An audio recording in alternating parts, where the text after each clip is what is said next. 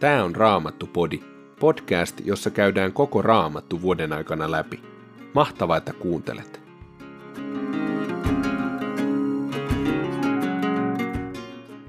Tänään luemme Jesajan kirjasta luvut 5 ja 6.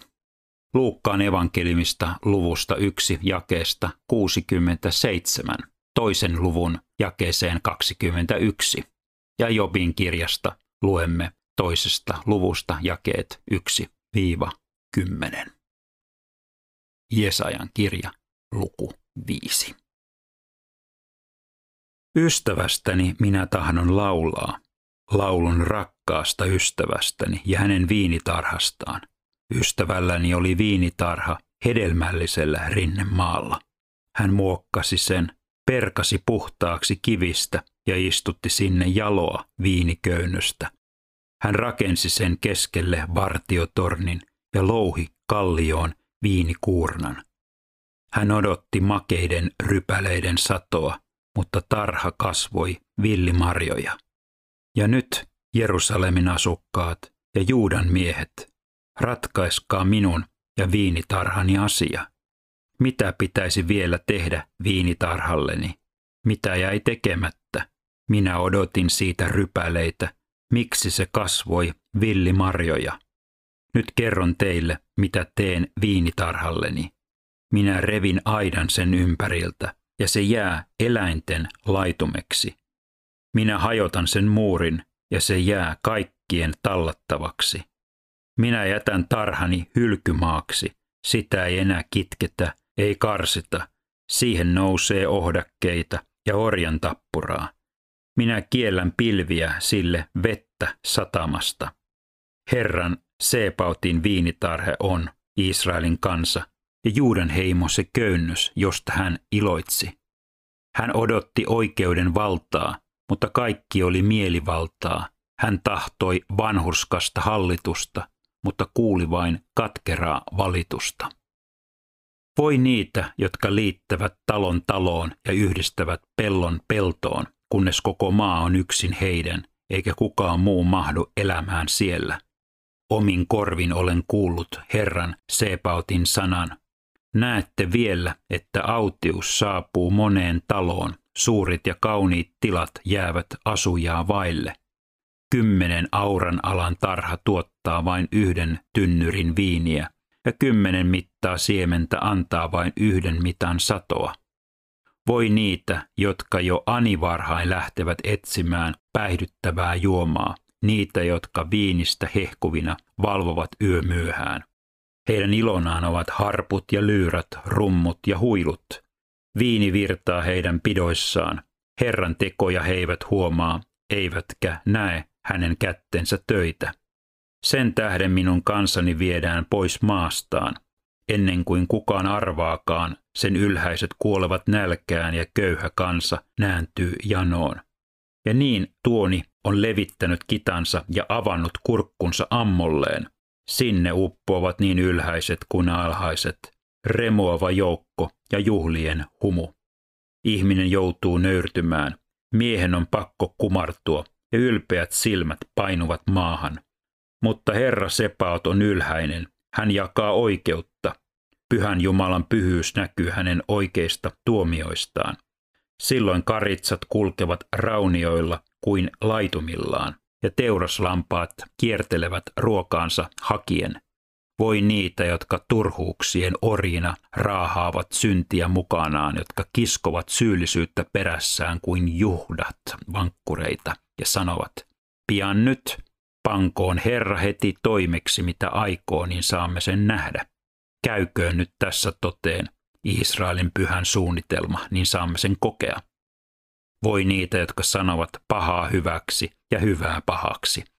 Pimeyden he kääntävät valoksi ja valon pimeydeksi, ja karvaan makeaksi ja makean karvaaksi.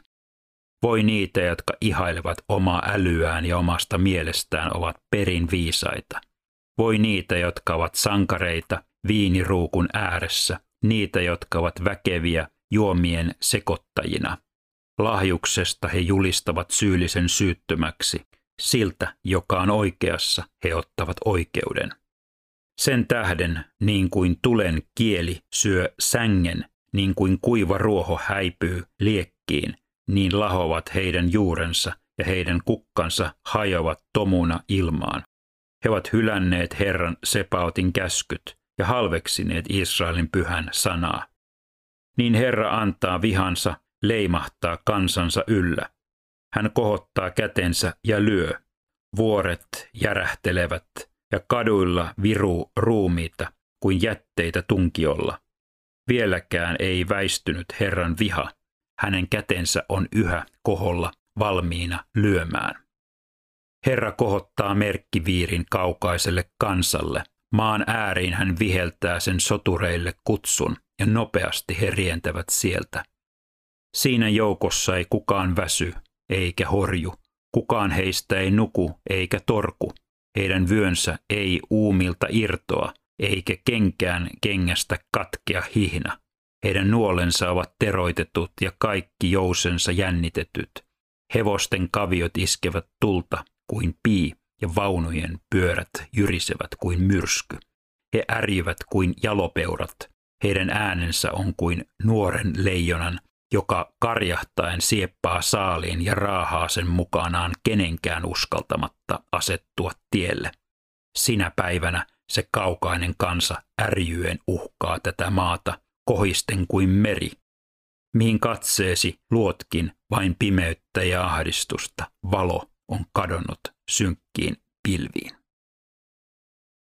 Luku 6 Kuningas Ussian vuonna minä näin Herran. Hän istui korkealla ylhäisellä istuimella ja hänen vaatteensa lieppeet täyttivät temppelin. Hänen yläpuolellaan seisoivat serafit, joilla oli kuusi siipeä kullakin. Kahdella he peittivät kasvonsa, kahdella verhosivat ruumiinsa ja kahdella lensivät. He huusivat toinen toisilleen. Pyhä, pyhä, pyhä on Herra Sebaot. Hänen kirkkautensa täyttää kaiken maan. Ovenpielet vapisivat äänten voimasta ja huone tuli täyteen savua. Ja minä sanoin, voi minua, minä hukun, minulla on saastaiset huulet ja saastaiset huulet on kansalla, jonka keskellä elän, ja nyt minun silmäni ovat nähneet kuninkaan Herran Sebaotin. Silloin yksi serafeista lensi luokseni kädessään hehkuva hiili, jonka hän oli ottanut pihdeillä uhrialttarilta. Hän kosketti sillä minun huuliani ja sanoi, Katso, tämä on koskettanut huuliasi, sinun syyllisyytesi on poissa ja syntisi sovitettu. Minä kuulin Herran äänen sanovan, kenet minä lähetän, kuka lähtee sananviejäksi? Niin minä vastasin, tässä olen, lähetä minut. Hän sanoi, mene ja sano tälle kansalle, kuulemalla kuulkaa, älkääkä käsittäkö, katsomalla katsokaa, älkääkä ymmärtäkö. Paaduta tämän kansan sydän, sulje sen korvat, sokaise sen silmät, ettei se silmillään näkisi, ei korvillaan kuulisi, eikä sydämellään ymmärtäisi, ettei se kääntyisi ja tulisi terveeksi. Minä kysyin, kuinka pitkäksi aikaa, Herra? Hän vastasi, siksi kunnes kaupungit ovat autioina, asukkaita vailla ja talot tyhjillään, kunnes tyhjillä pelloilla vallitsee autius. Herra vie ihmiset kauas, ja tyhjänä leviää hylätty maa. Jos väestään jäljellä vaikka vain kymmenes osa, vielä sekin raastetaan maasta. Kaadetaan niin kuin puu, kuin tammi, mutta puustakin jää kanto ja siitä kannosta kasvaa pyhien suku. Luukkaan evankeliumi, luku 1, jae 67. Sakarias lapsen isä täyttyi pyhällä hengellä ja puhui profetaalisin sanoin. Ylistetty olkoon Herra, Israelin Jumala. Armossaan hän on katsonut kansansa puoleen ja valmistanut sille lunastuksen. Väkevän pelastajan hän on nostanut meille palvelijansa Daavidin suvusta, niin kuin hän ikiajosta asti on luvannut pyhien profeettojensa suulla. Hän on pelastanut meidät vihollistemme vallasta – kaikkien vihamiestemme käsistä. Hän on nyt osoittanut laupeutensa, uskollisuutensa isiämme kohtaan. Hän on pitänyt mielessään pyhät liittonsa, valan, jonka hän isällemme Abrahamille vannoi. Näin me saamme pelotta palvella häntä vihollisistamme vapaina, pyhinä ja vanhuskaina hänen edessään kaikkina elämämme päivinä. Ja sinua lapsi kutsutaan korkeimman profetaksi. Sinä käyt Herran edellä ja raivaat hänelle tien. Sinä johdat hänen kansansa tuntemaan pelastuksen, syntien anteeksi antamisen. Näin meidän Jumalamme hyvyydessään armahtaa meitä. Korkeudesta saapuu luoksemme aamun koitto. Se loistaa pimeydessä ja kuoleman varjossa eläville. Se ohjaa jalkamme rauhan tielle. Lapsi kasvoi ja vahvistui hengessä. Hän oli autiomaassa siihen päivään saakka, jolloin hänen oli määrä astua Israelin eteen. Luku 2. Siihen aikaan antoi keisari Augustus käskyn, että koko valtakunnassa oli toimitettava verolle pano. Tämä verollepano oli ensimmäinen ja tapahtui Kyreniuksen ollessa Syyrian käskynhaltijana. Kaikki menivät kirjoittautumaan veroluetteloon kukin omaan kaupunkiinsa. Niin myös Joosef lähti Galileasta Nasaretin kaupungista ja meni verolle panoa varten Juudeaan, Daavidin kaupunkiin Betlehemiin, sillä hän kuului Daavidin sukuun. Hän lähti sinne yhdessä kihlattunsa Marian kanssa, joka odotti lasta. Heidän siellä ollessaan tuli Marian synnyttämisen aika, ja hän synnytti pojan, esikoisensa. Hän kapaloi lapsen ja pani hänet seimeen, koska heillä ei ollut tilaa majapaikassa. Sillä seudulla oli paimenia yöllä ulkona vartioimassa laumaansa. Yhtäkkiä heidän edessään seisoi Herran enkeli ja Herran kirkkaus ympäröi heidät. Pelko valtasi paimenet, mutta enkeli sanoi heille, älkää pelätkö. Minä ilmoitan teille ilosanoman, suuren ilon koko kansalle. Tänään on teille Daavidin kaupungissa syntynyt vapahtaja. Hän on Kristus Herra. Tämä on merkkinä teille. Te löydätte lapsen, joka makaa kapaloituna seimessä. Samalla hetkellä oli enkelin ympärillä suuri taivaallinen sotajoukko, joka ylisti Jumalaa sanoen. Jumalan on kunnia korkeuksissa, maan päällä rauha ihmisille, joita hän rakastaa. Kun enkelit olivat menneet takaisin taivaaseen, paimenet sanoivat toisilleen, nyt Betlehemiin, siellä me näemme sen, mitä on tapahtunut, sen, minkä Herra meille ilmoitti. He lähtivät kiireesti ja löysivät Marian ja Joosefin ja lapsen, joka makasi seimessä. Tämän nähdessään he kertoivat, mitä heille oli lapsesta sanottu. Kaikki, jotka kuulivat paimenten sanat, olivat ihmeissään. Mutta Maria kätki sydämeensä kaiken, mitä oli tapahtunut, ja tutkiskeli sitä. Paimenet palasivat kiittäen ja ylistäen Jumalaa siitä, mitä olivat kuulleet ja nähneet. Kaikki oli juuri niin kuin heille oli sanottu. Kun oli tullut kahdeksas päivä ja lapsi oli ympäri leikattava, hän sai nimen Jeesus, jonka enkeli oli ilmoittanut ennen kuin hän sikisi äitinsä kohdussa. Jobin kirja, toinen luku. Eräänä päivänä Jumalan pojat tulivat taas koolle ja asettuivat Herran eteen. Myös saatana oli heidän joukossaan. Herra kysyi saatanalta, mistä sinä tulet? Saatana vastasi, olen kuljeksinut pitkin ja poikin maita mantereita. Herra kysyi, oletko pannut merkille palvelijani Jopin? Ei ole maan päällä toista hänen kaltaistaan, niin vilpitöntä ja nuhteetonta ja Jumalaa pelkäävää. Ei ketään, joka niin karttaisi kaikkea pahaa. Yhä vain hän on pysynyt nuhteettomana, vaikka sinä olet yllyttänyt minut syöksemään onnettomuuteen hänet, viattoman miehen. Saatana vastasi Herralle. Hyvän kaupan Job on tehnyt, pelasti sentään oman nahkansa.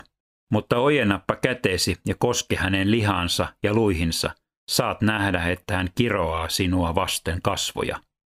Herra sanoi saatanalle, hyvä on, tee hänelle mitä haluat, mutta henkeä et saa häneltä viedä. Niin saatan lähti pois Herran edestä. Hän meni ja runteli Jopia märkivillä paiseilla. Niitä nousi kaikkialle päästä jalkoihin. Job kävi jätekasalle istumaan ja kaapi ruumistaan ruukun palalla. Hänen vaimonsa sanoi hänelle, Vieläkö sinä pidät kiinni hurskaudestasi? Kiroa jo Jumalaa ja kuole pois. Job vastasi, hullun puhetta vaimo. Kun otamme Jumalan kädestä hyvän, totta kai meidän on otettava myös paha. Kaiken tämän keskellä Job ei sanallakaan kapinoinut Herraa vastaan.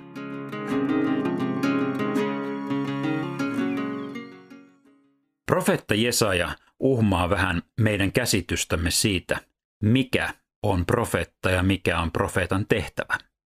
Usein ajattelemme sitä, että profetta on, on henkilö, joka tuo ilmoituksen sanoja henkilökohtaisesti ihmiseltä ihmiselle. Jesaja sen sijaan oli kansojen profeetta. Hän puhui oikeudenmukaisuuden puolesta ja vääryyttä vastaan. Hänen sanomansa koski vallanpitäjiä, kansakuntia ja kaiken keskellä Jesaja kutsui Israelin kansaa palaamaan Jumalan luo, tekemään oikein ja turvautumaan Herraan. Luvussa kuusi kerrotaan Jesajan kutsumus näystä. Hän sai katsoa esiripun taakse näkymättömään maailmaan. Hän sai nähdä jotakin siitä, miten se, mitä näkymättömässä tapahtuu, vaikuttaa näkyvään todellisuuteen.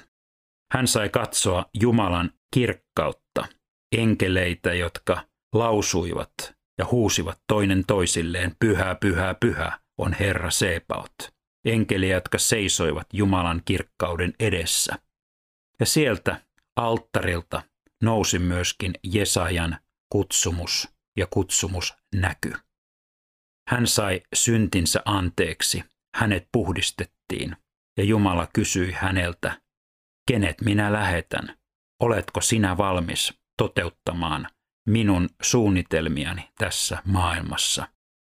Ja Jesaja vastasi, tässä olen, lähetä minut. Jesajan tehtävä ei ollut helppo, mutta hän oli valmis astumaan niihin saappaisiin. Mitä hän Jumala tahtoo sinulle puhua?